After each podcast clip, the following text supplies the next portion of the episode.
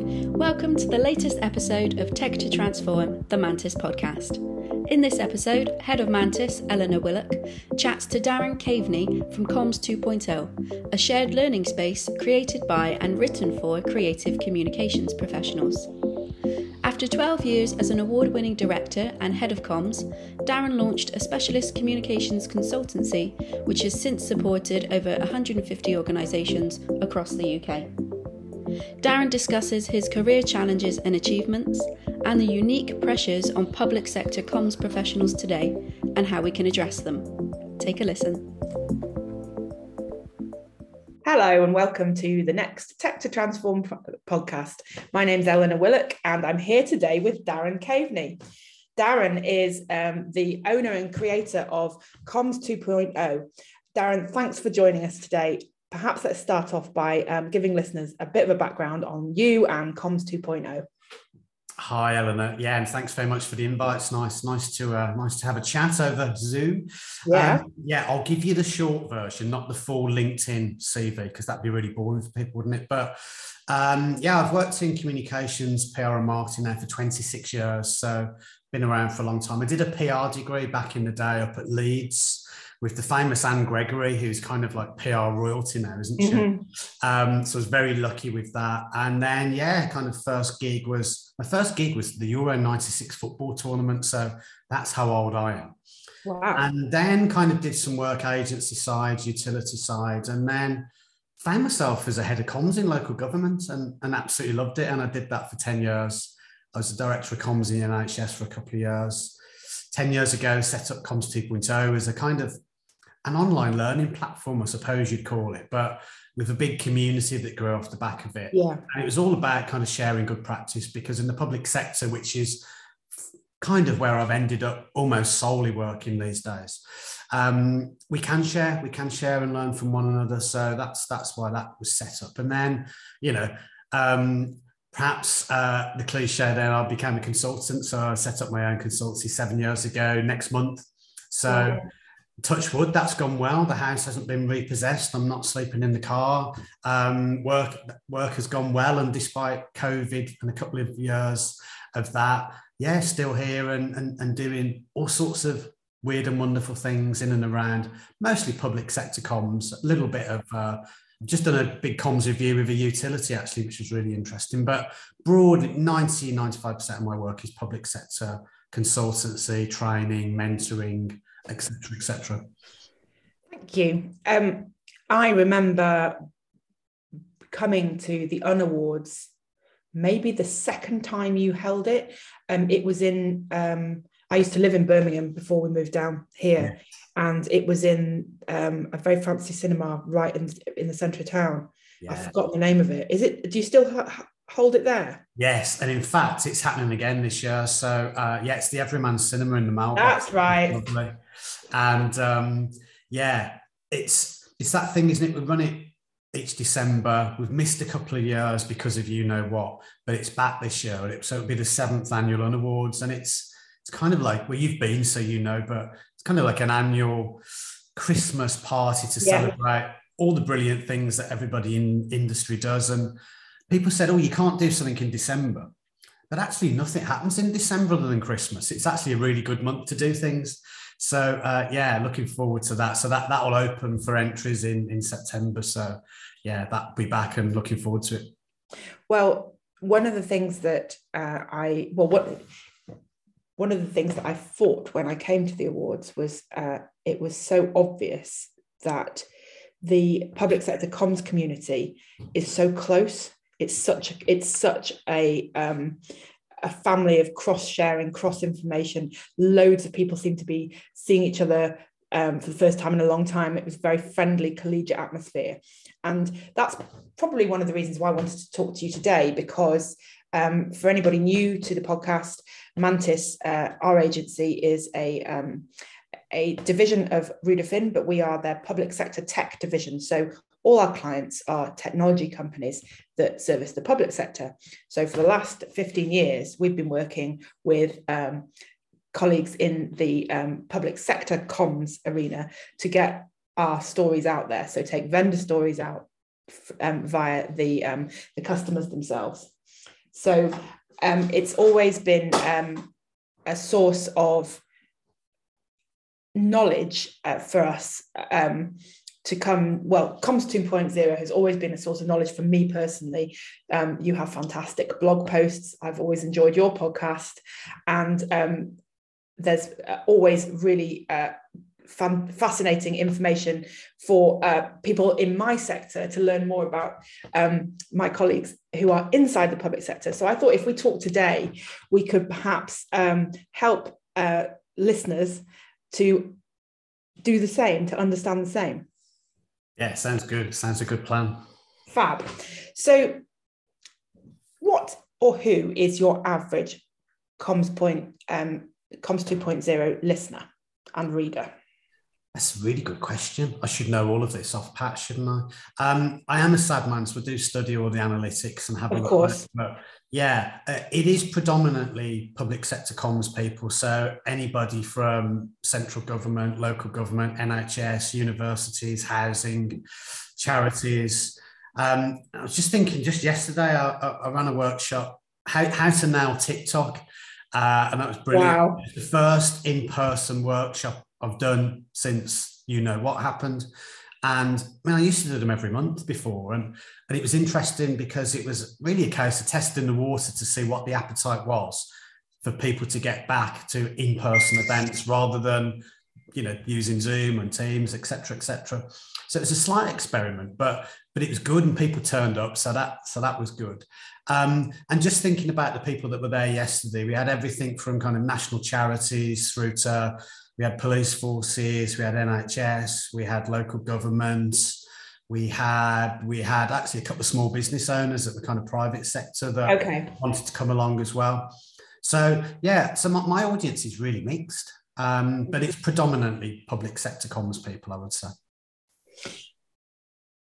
You um, described your career path um, really in quite big detail. At what point in people's careers do PR professionals and comms professionals normally join the public sector?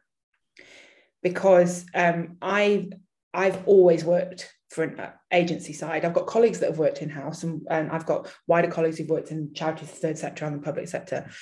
I mean, you know, there's the, the current jobs market is uh, completely different to anything we've probably already seen. But um, how do people end up in public sector comms?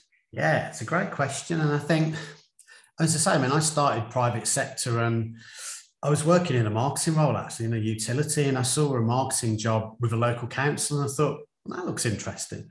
Um, so that was kind of my my route in. I, th- I, think they're very varied. I mean, there's a brilliant example yesterday on this TikTok workshop we were running, and um, there was somebody from an NHS trust uh, in, in the Midlands was there, and her background was um, she was a nurse. She'd previously been a nurse and had, mm-hmm. had found her way into communications. And I said, you must blog about this because it's fascinating as a career switch. What about nursing kind of prepares you and helps you in now a communications role, um, which I thought would be fascinating. Um, so, so I'll, I'll, probably nag her to write a blog post for the website. I think you should. I can't imagine suddenly training to become a nurse. Yeah, yeah. The the, the, no, the, the no. others, which you know, absolutely, yeah, I, I, I wouldn't be able to do it.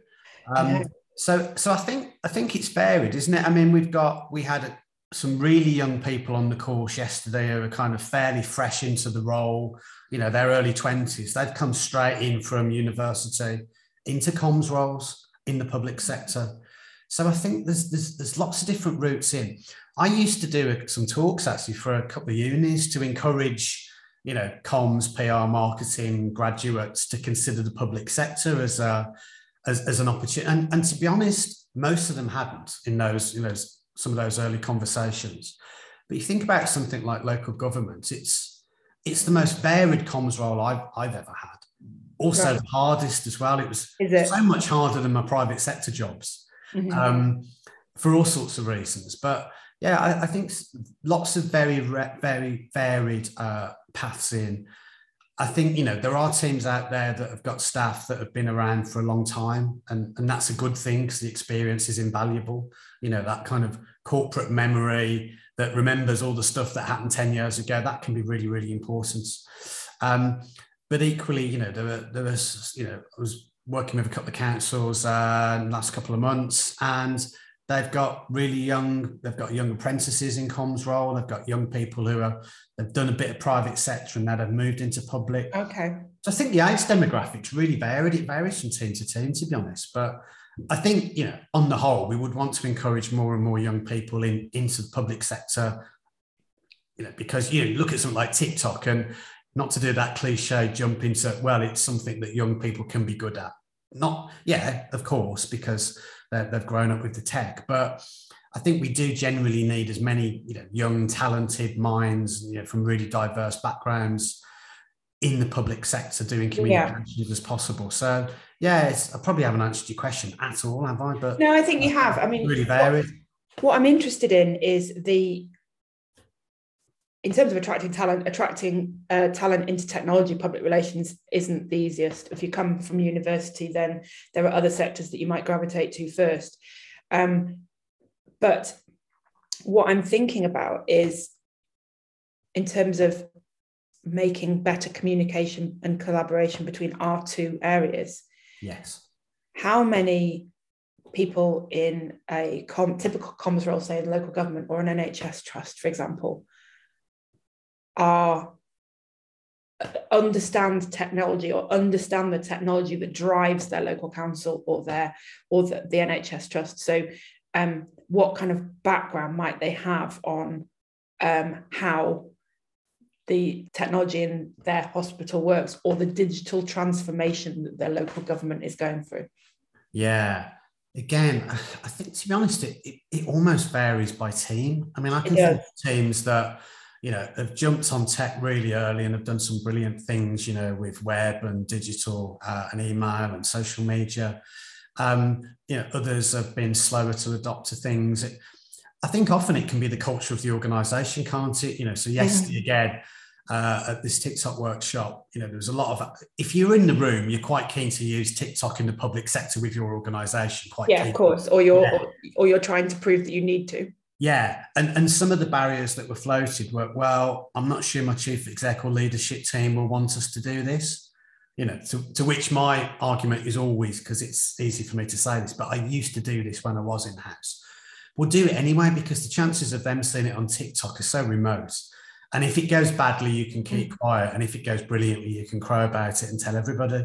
Um, but so I think it, it will vary by team to team. I think, you know, quite often, you know, transformation around web's been happening in the public sector for, you know, a decade plus now, hasn't it? So there are some quite skilled people in teams.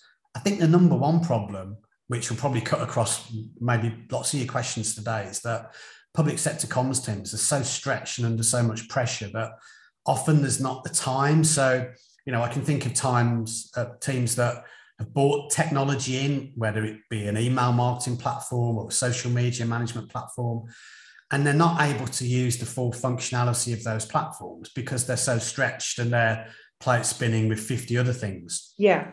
And then, you know, 12 months on it, well, are we making full use of that platform? Probably not. Do we continue the subscription? Maybe we don't. And that's a shame because I think teams need as much help and support with tech platforms like those as, as they can. Mm-hmm. But I think, you know, I think they are genuinely, some of them are, are stretched to the bone and kind of coming out of COVID that your average comms team is frazzled and they probably need a month off which obviously they can't have. But yeah, um, I think that has an impact on not the appetite because I think people want to embrace tech as much as possible. It's it's the answer to many many many of the of the problems in public sector, isn't it? But you know whether it's budget, whether it's fear of change, whether it's appetite, whether it's you know those in senior roles just not seeing the importance of using something like TikTok to engage with with a wider sure. your audience. What about um, so our clients and tech companies who work with the public sector in general uh, would be hyper aware of a again let's take local let's take local government of a local government's digital transformation strategy, i.e., their um, their overall strategic plan to bring their services either online or um, make or join up health and social care, for example. So make um, make social workers able to um, access the same um, same um, records as um, other people within the, um, the, the, the, local government chain, so that you know children are better safeguarded and people can get to, get into the schools they want to, etc., etc. How much would the local gov comms team be aware of the borough's digital transformation strategy and their objectives with that because I think there may be a disconnect between how much we think that speaking about this externally is a priority. Yeah. So it's a great question. And again, it does vary by organization quite a lot. I think one of the issues is if you think about something like, if we're talking about councils, if you think about the council website, you would assume that that's owned and managed by the communications team. And it isn't always. Um, it's mostly in comms from kind of the research I've done, but very often it sits in IT or often in customer services. Mm-hmm. And sometimes there's a disconnect then between, you know, the kind of corporate priorities of the transformation people and the corporate priorities in the comms plan that the comms yeah. team are trying to deliver. And you know, digital transformation will be in every council corporate plan, you know, and there's been some good work done on that already in terms of improving websites and digital accessibility, etc. Yeah. If you're not in charge of the website and somebody else is, and they don't come and talk to you about something fairly major in terms of digital transformation, um, you've got a problem, haven't you? And I think that happens quite regularly. I mean, one of the biggest gripes, I mean, I had this when I was in house. You get called to too many meetings when you're in a comms team in the public sector. That's a given. Okay. Very often, the meetings that you should have been at, you didn't get an invite to. You know, and digital transformation is one of them. They're often run by a project manager who might sit in IT or yeah. in a, a, transformation team. And yeah, who is wedded, yeah. yeah, and how wedded are they, and how um, collaborative are they with the communications team? And again, it varies. There are some comms teams that are all over it. You know, the comms strategy supports digital transformation. It's it runs through the strategy and it and and it, and it works well. In others, it, it is disjointed, and I almost think it's a case by case basis to understand who's running all of that transformation stuff, how embedded comms are with it. But you've got comms teams, you know, pre-COVID, they've had 10 years of austerity, and most comms teams in councils certainly were chopped and chopped some of them quite significantly. Yeah. And so they didn't have the capacity necessarily to also take on some of the transformation elements. So other people got on with that. So again, it's about how well the projects have been managed internally and kind of um, worked on across service areas. So probably haven't answered your question well again, but it's it's really mixed. There's there's examples I can think of people that have done it brilliantly. There's probably other examples where it it still needs to happen in a in a better way. We certainly come across the same councils time and time again. I did hear somebody call them the Big Eleven or something like that. There right. are several councils that um, are the most prolific innovators in in IT. Um, that uh, come up as customer testimonies for a lot of clients again nice. and again.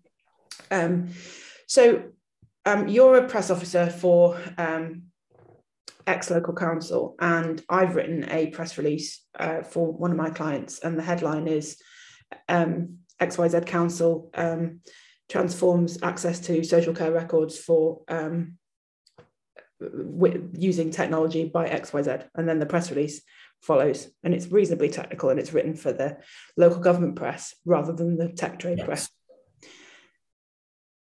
And I found the right, you're the right person, and I know I need to send it to you. I send it to you. How likely is it that you would have known about this project if I hadn't told you about it? There's a chance I wouldn't have heard about it. There's there's a mm-hmm. really good chance I wouldn't. Um, because I'm probably, if I'm a press officer in a decent sized council, I'm probably juggling issues in adult social care, with children's services, with with bin collections that have gone wrong, with media mm-hmm. inquiries, with silly FOIs from anonymous people asking questions to fill kind of websites with with stuff that nobody wants to really read. Um, it could be big campaigns around you know net zero, about climate change, about low emission zones, yeah. about you know low traffic neighbourhoods. It could be big you know transformation projects to improve services. It's quite low down on the order of things, probably, isn't it? And I'm not saying that it should be, but if I'm a press officer at X council, it's and I've got a to-do list that's probably got 40 things on it. If it is on there, it's not in the top 10, mm-hmm. sure.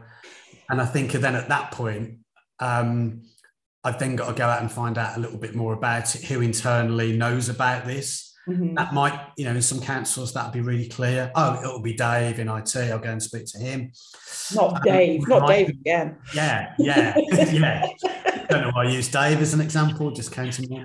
Um, and then, and then, you know, somewhere along the line, there'll be a portfolio holder, an elected member who will want to be made aware of it, who might want to be quoted in it. It might be a project he's championing or she's championing, or it might be new to them as well. And mm-hmm. so you've then got layers of sign off, you know, which again, that can happen really quickly. COVID proved that stuff can be turned around, you know, at lightning speed.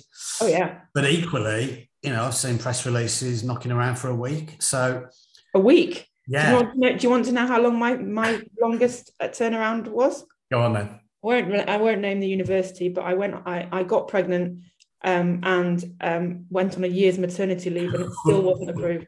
um, and it did yeah. it did go out eventually. Really? Wow. Yep. Just had to change the date. I've changed the date by a year and a half. but yeah, it, it, it does happen. Um, that well, you see, that's that's a really it's not a fresh perspective it's what i expected you to say yeah. but it's about contextualizing that isn't it because yeah. you know not all not all clients can be microsoft obviously when microsoft gave the nhs lots of access to Azure for um, during COVID. That was a big, big story and a really positive story for the government and for the NHS because it enabled lots of people to work remotely and made a big, big difference. And that was part of their plan. That was on the communications plan to be able to communicate that. But there are, mm. I mean, must be, gosh, each public sector entity must work with a stack of vendors that could probably stretches into hundreds, I imagine. Yes. And each one of them wants to talk about the work that they do with them. Yes, yes. Is there never anybody within the team who is a specialist at dealing with requests to do with vendors wanting to talk about the work that they do with the public sector? And if not, I'm going to ask why not? Because it's so common. Yeah, it it will probably be rare. And I'm saying that obviously I d- I haven't worked with everybody, but I am, well, you know, I'm a very sad man. I did count up the other day how many local authorities I've directly worked for, mm-hmm. and it's just short of 80. So nice. it's a pretty nice. decent number. Um, I would say that's very unusual. I can think of a London borough, though, that has someone who has actually come from a tech company and is working a couple of days a week in the comms team to help them with just the exact thing you're talking about. I'm going you know, to take a guess at either Camden or Hackney or Lambeth. Not. It's actually not. Is it not? It's not. Oh. Right. Are they, are they, in the Big 11? Because I'm fascinated who the Big 11 are. Now, but Well, we'll have to take that offline, Darren. We'll have to take yeah, it offline and I'll have to get it confirmed. But, um, no, it's not either of those. But yeah, so I think it's quite unusual. But it's it's a good it's a good shout actually, and and if a project's project's big enough, I mean, I always say you know, if there's a huge big transformation project comes in, comms wants to be at the head of the table from mm-hmm. day one and be shouting for five or ten percent of the budget for that project to be given over to comms and marketing. So we might be able to bring someone in for six or twelve months that can support well, it. Yeah. So it's and yeah. and I think it would it would be really um, I think that a lot a lot of the uh, the public sector comms people I come across um, and we work with do get the tech, do understand the um, you know the, the business drivers for it, and a, a, lot of the technical spec. In no way am I saying that that's not the case, but um, what I do think is that um, there's so much of the work delivered by government, by local government and central government, is powered by technology firms, contractors and consultants, etc., etc. that you only see you it's much more common especially in central gov to see the big vendors spoken about if they're going to be blamed for something that has gone wrong. Right. it's just happened. Yes. Just happened twice. Yeah rishi sunak has blamed whatever tech it was um, for not being able to pay out payments. Um, I should have articulated that better. Um, and and um, whenever there is um, a problem, so uh, the the visa situation as well. Whenever there's a problem, yeah. it will be the technology, usually referred to as mystical legacy technology. Yes, that is automatically the fall guy for what happens, and that that is super frustrating and I understand politically. Yes. Why it needs to happen because it's easy. But you know, my job is to make sure that the technology vendors have a fair shout in that battle because you don't want to find yourself on the front pages of the register or digital health as a as a failure named by government for, for for supplying a technology yeah, and not having no, the right to reply the yeah. right to reply. It, it's very often that um, uh, the, the, the tech company isn't consulted when those sorts of stories are put about. But you know, that is a total side issue, Darren. Sorry. No, it's um, interesting. Um, It's interesting. I can, yeah, I can think of a few examples of, of, of seeing that over the past couple of years. Yeah, and sometimes you know sometimes the technology and the collaboration could be better but you know the national audit office review last year talked about collaboration between the teams and and the leadership and you know um, I think there's just about to be yet another review, isn't there, of um, the leadership at the top of um, the top of the civil service and how better, you know, how these leadership qualities are going to make a difference. Tell me, I once um, I spoke to uh, quite a while ago, um, a lady who you might know called Louise Thompson, who used to be head of comms at um, up in Stafford, um, came to speak to my team about um, what it's like to be an NHS comms person. It was brilliant, and um, we talked about uh, board seats for comms people. Where is that up to at the moment, in in in your opinion? Does comms have the the uh, presence it should do right at the top of the public sector? Yeah, um, I would say generally yes, but again, it is a mixed mixed picture. Um, you know, there are there are organisations that have directors of comms, deputy directors, heads of comms, layers of comms. If you think about if you think about a London borough, and there's what 33 London boroughs, there are teams with 30 odd in the communications team. There are teams with eight or nine yeah. running similar sized authorities in terms of mm-hmm. resident numbers. Um, so it is a very mixed picture. Most most um, most have a head or, or a, a, director of comms. Not all. You know, in, in smaller organisations, it might be limited to comms managers. So in terms of seniority, you know, NHS is all about bands, isn't it? So yeah. you, know, you would hope that you would hope there's a band nine director of comms in a big trust. Um, and I think quite often there is. Uh, I can think of people that I know doing that job. Um, in smaller organisations, it might be more like a band seven or band eight A comms manager. So I'm getting really niche with bands there, aren't I? But you know, you know your bands. That's a yeah. good quiz question.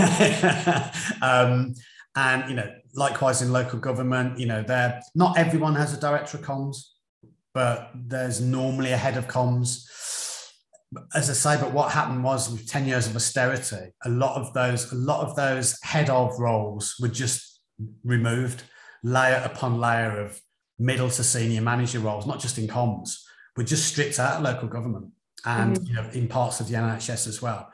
COVID saw a kind of a spike in investment in comms. So Yeah. one good thing came out of COVID, which um, everything else about it was terrible, obviously, but there was a reinvestment in comms. There was a recognition that I think in many organisations they'd cut comms just too far.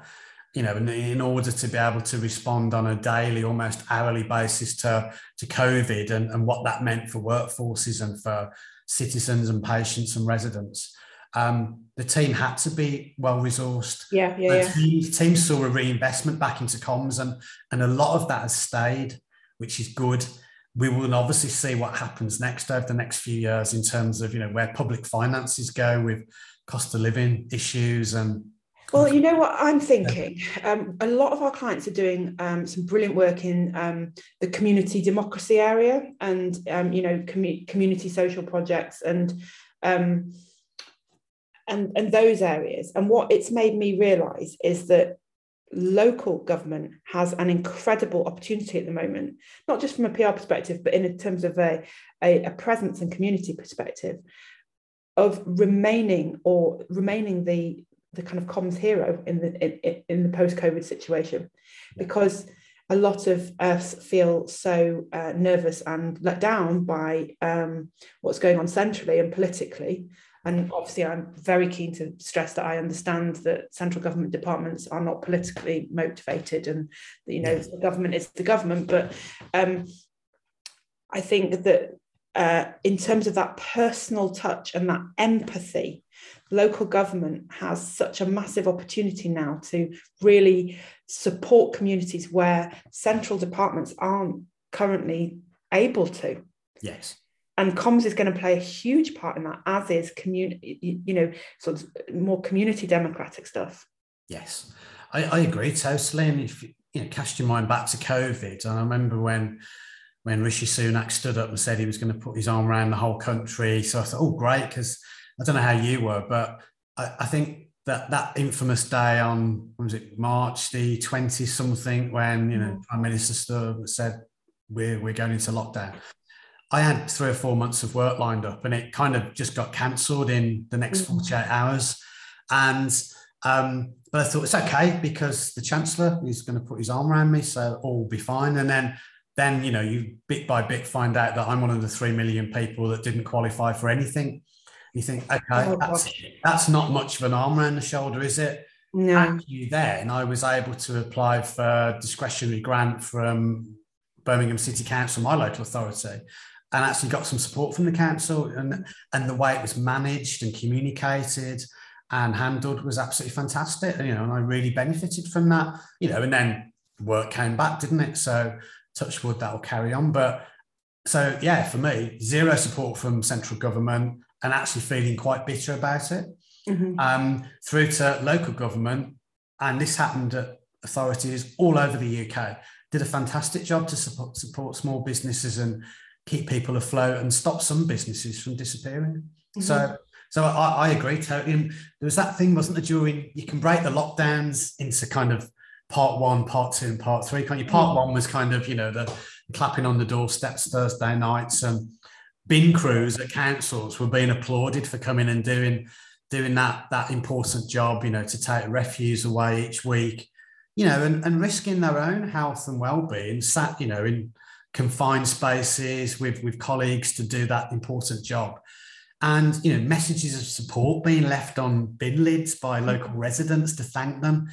That, that's never been seen before. And and it's not there now either, by the way. People forget things quickly, don't they? But I think you're right. It, it showed that local services, whether it's you know um, local councils in that instance, they provide vital services, and it's it's it's really really important that that press officer that we talked about with the list of 50 things to do is telling the story about all the brilliant things a local authority does, and a big one's going to be running 800 plus services.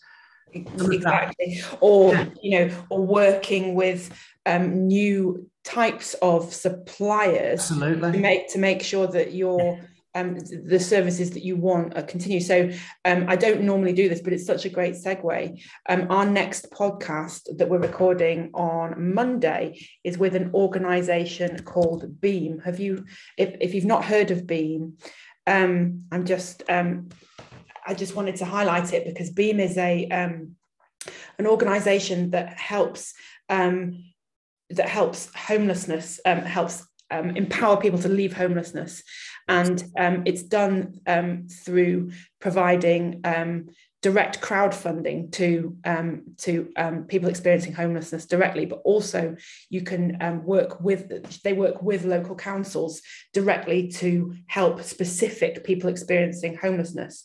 So we're interviewing Beam alongside Leicestershire City Council next week to talk about the work they're doing together. But projects like that, where the the community aspect of um, working with people within this, the, the borough who want to end homelessness, people who are experiencing homelessness, and the local council to sort of democratize how they're helped. Yes. You know that kind of thing is so positive. and for local for local government, um, I can see how it would be a very attractive media proposition. Yeah, absolutely. Talk about because that is just simple tech, simple crowdfunding, helping people directly, but not putting the money directly into their hands. Yes. Until and so, um, I feel like those kind of things are really going to help uh, put our two needs together as as as PR people. You know, our needs to support our clients and the uh, the need of um, somebody in the, the, the, local comms press office to support their objectives. So let, if you don't mind, can I just sort of talk about uh, objectives and the GCS comms plan, which came out very recently, the new one. Tell me how that would trickle down. How how would how would the GCS comms plan reach you as a, um, a PR director um, or a comms director or, or a press officer? Yeah, the civil service. Yeah, um, I mean, it would depend if, if you're in the civil service. So if you're in, I don't know, Department for Health or Department for Education, um, you know, the the Government Communication Services comms plan will be the holy grail. It will be fully embedded. It will be led from the front from Alex Aiken, Director of Comms in the Cabinet Office, and it will be um, it will be embedded fully across all parts of, of the civil service. So um, if you're doing, if, you, if you're putting a campaign together and you're looking strategically, would you have to tie it back to that comms plan's objectives? Would you have to tie your KPIs back to moving the needle on those those pillars? Yeah, I mean, I mean, yes, in, in, in a nutshell. But I think also, I mean, obviously, each department will have their own slant on on, on those kind of big corporate priorities. But in terms of then the the kind of the approach so everybody will there will use the oasis comms planning model yeah. so you know the gcs have got their own evaluation framework with you know, eight golden rules of how to evaluate your comms mm-hmm. so it's very consistently done um, so yeah when you get outside of kind of you know Whitehall civil service departments, if you're talking about NHS departments or um, local government, you know blue light services. It won't trickle down in that way. People will be aware of it but there's no mandate to kind of follow it to, to kind of use those same approaches. I mean there are many nhs teams and you know local government teams that use oasis as a planning model as well. Yeah. There's lots that don't as well. So it's it's it's once you get out of the centre once you get out of central government comms the approaches are then they can be quite bespoke by organisation so yeah, yeah, and that's not to say that the approaches aren't also good elsewhere because they are. Some of them are brilliant. Some of them are, I would say, you know, can be better because they're really flexible. They're really fleet of foot. They can adapt to, you know, COVID come in and then Ukraine crisis and then, you know, cost of living crisis. You know, it's you can have the best comms strategy in the world, can't you? But you've got to be flexible to adapt to continually changing landscape that changes yeah. on a weekly, daily basis for There is no more. There is no more continually changing landscape than, yeah, than yeah, yeah, absolutely. Public sector comms, I don't think. So um, I know you do a lot of mentoring. What lessons have you learned in the last? Um, well, I mean, we've talked about the pandemic a fair bit, so I'm I'm I'm less bothered about sort of pandemic mentoring lessons. But what what would you say have been the main things that you would have taken away from mentoring um, public sector communications people? Yeah, it's a great question. I think, I mean, I've been doing it for 10 years now. So I've mentored I've mentored about 30 people in that time. Excellent. And I've, actually stayed friends with lots of them as well. So it's, um, you know, the kind of relationships carried on. I mean, it's a two way thing. I learned from all of them. I mean, I remember being asked to go and mentor, first person I ever got asked to go and mentor, and it was someone that was involved in, in a, I won't go into the detail of it, but a big crisis up in the north of England a long time ago. And I, you know, I was, will you go and you know provide some support for for the comms manager? To be honest, he'd already done the job. He'd, he'd got it completely covered. He'd done a fantastic job. There was nothing I could offer in terms of mm-hmm. comms support. He'd done he'd done a better job than I could have done, to be perfectly honest. It was more about then the kind of the the support outside of work, the mental health and well-being. And I think that's where I got really interested in most people can write a decent comms plan or a campaign plan and deliver it if they've got the time and the resource. But I think with the pressures of public sector comms these days, there's too much being asked of people and too much being asked of teams. And so for me, mental health and well-being has come out as a recurring theme. And so in the past sort of six months, I've actually been asked to do some mentoring of whole teams. Okay. Both in local government. And what was really nice, so we've had with one council, just to use that as an example, we've had we've had a series of five workshops with the entire team. And when we talked about, well, what would that look like? Because it can be tailored towards an individual team, obviously to what they need and you know, equally what they don't need. I was really keen to say, well, look, given what we've just gone through the past 18 months, mental health and well-being will come out loud and clear, I, I yeah. would expect.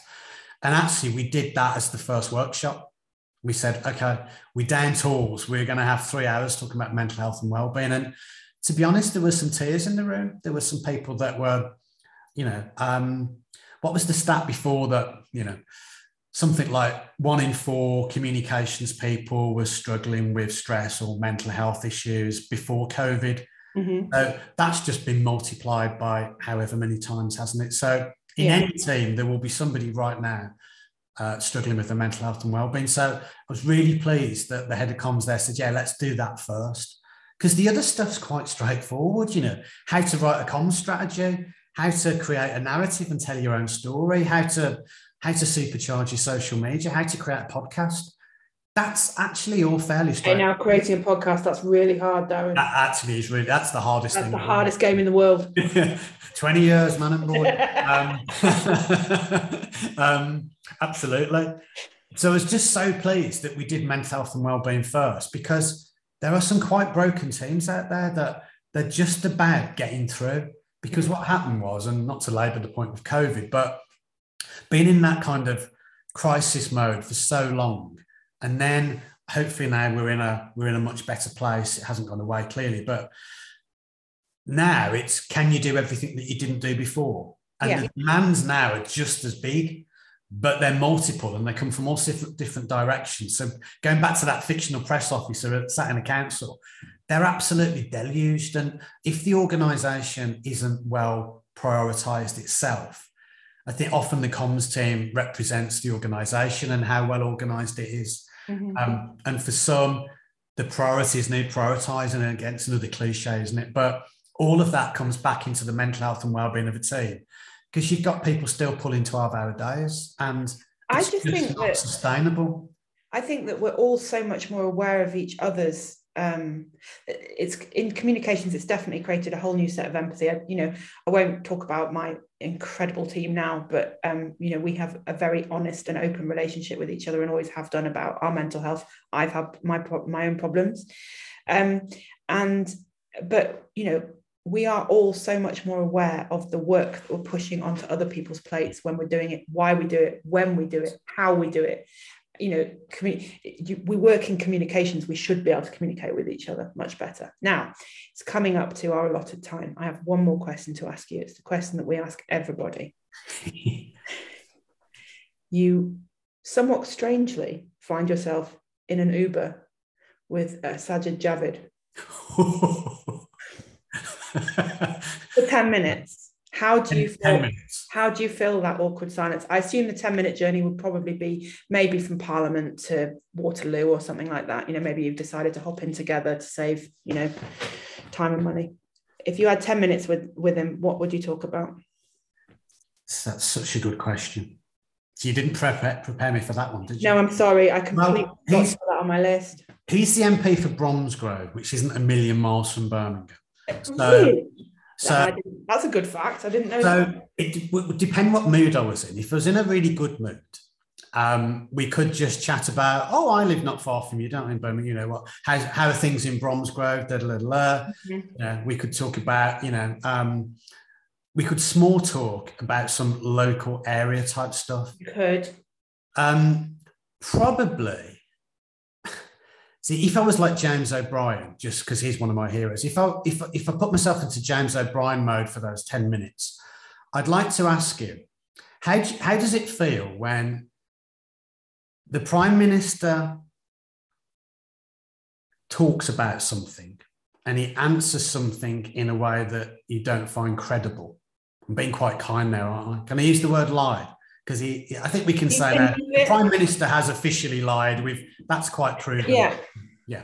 Um, if the prime minister's told a porky and then he sends his ministers out the next morning to go into bat for him to kind of back up that porky, Mhm. and then six hours later it's retracted by number 10. I mean, this has happened countless times. Um, it's not fictional, it's happened. How does that feel as not even a cabinet member, but as your own credibility? Is that, you know, he's a smart guy, you know, he's worked down in Canary Wharf. He's independently, um, you know, wealthy. I, I, I would imagine. You know, he's, he's intelligent. He- you know, he's, he's got his own morals because you know he, he he called stuff out when he was in the leadership election that Johnson eventually won, didn't he? So he's got something about him. But he was one of the ones that went into the bat and defended the prime minister over Partygate, for example.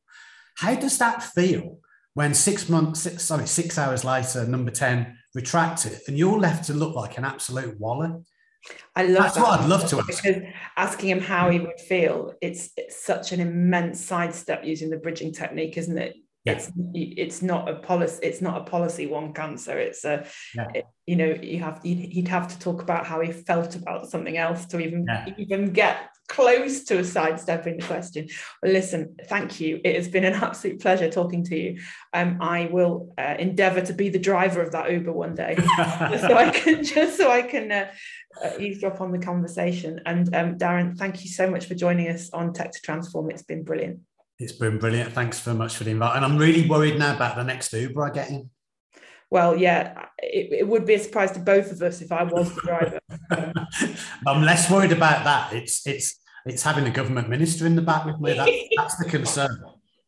well, if James Corden hadn't already done carpool karaoke, it would probably be an excellent show. Maybe something to ask James O'Brien if he's prepared to do. This is what you need to do. Do the next podcast in the back of an Uber.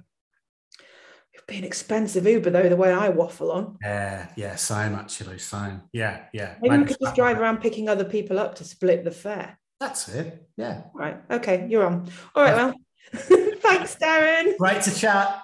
All right, bye. Bye. Bye now.